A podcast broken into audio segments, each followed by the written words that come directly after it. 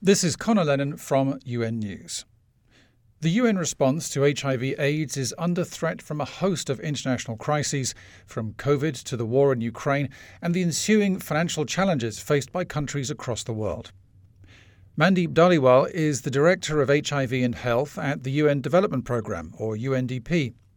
She spoke to me ahead of the 2022 International AIDS Conference, which begins on July 29th, and she warned that the UN and other organisations are losing ground in the fight against the disease. The conference is really an opportunity, I think, to galvanise commitment and support for getting the AIDS response back on track.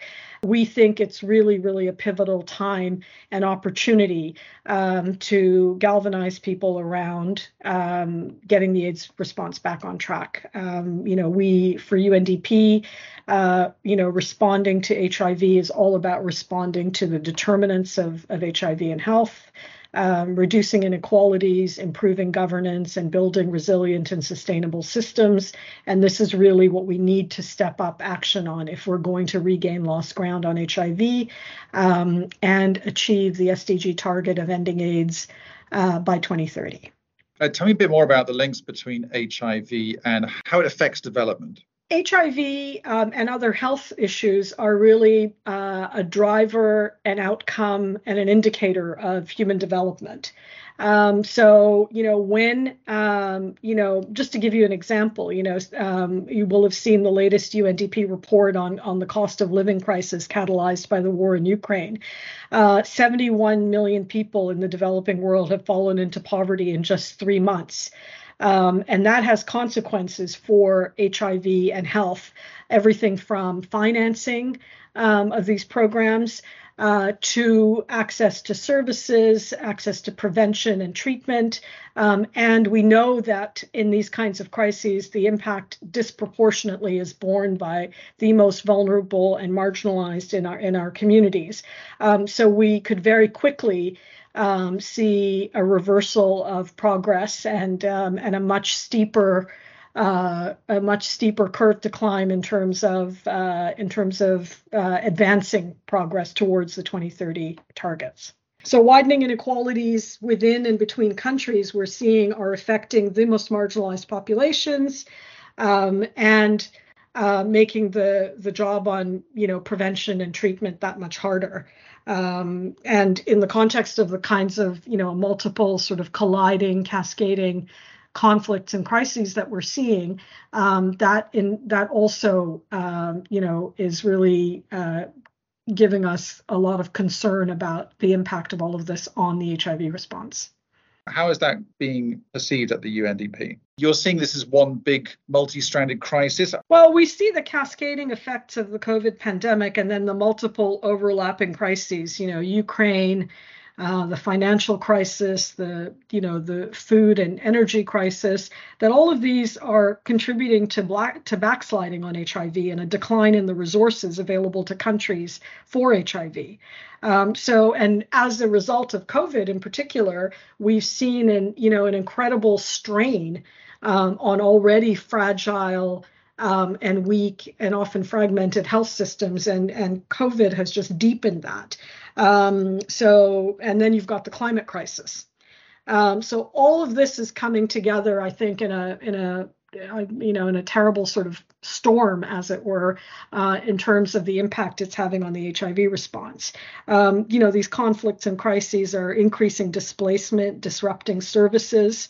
We have 100 million displaced people. It's a global record. And they're at increased risk of acquiring HIV. They face barriers to accessing HIV and health services and are often cut off from support networks. Economic growth prospects are down. The IMF just reduced the growth forecast again. It's in the newspapers today. The World Bank's macroeconomic projections foresee that 52 countries will face a significant drop in their spending capacity through 2026. And in the context of HIV, especially in Africa, where a lot of this was domestic financing, we were making very good progress in domestic financing of these responses. That's in jeopardy now.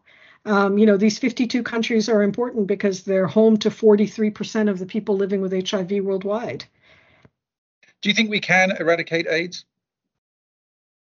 I think we can get to the end of AIDS as a public health threat, but that's going to require urgent scale up of efforts that follow the science, that follow the evidence, and that really, in the next 5 years, we are really doing something to address kind of some of the persistent challenges in the AIDS response, particularly around young and adolescent women in sub-Saharan Africa and marginalized populations globally, men who have sex with men, sex workers, transgender people, people who use drugs, who've always, who are more vulnerable and more at risk of acquiring HIV.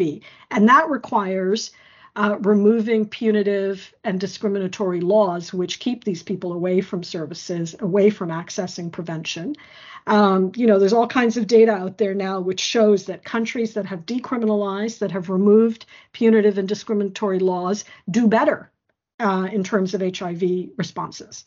We're unfortunately, that's not the norm. And, most countries are not on that track of reforming their legal and policy environments in that way. So this conference is also an opportunity to bring attention to the historic 10-10-10 targets, which were adopted by member states in the 2021 Political Declaration on HIV.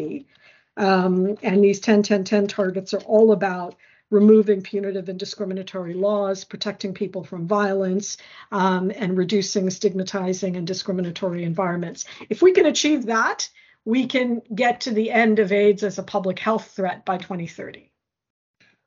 When the theme for this conference was chosen, re-engage and follow the science, was that a message to those governments who put these laws in place?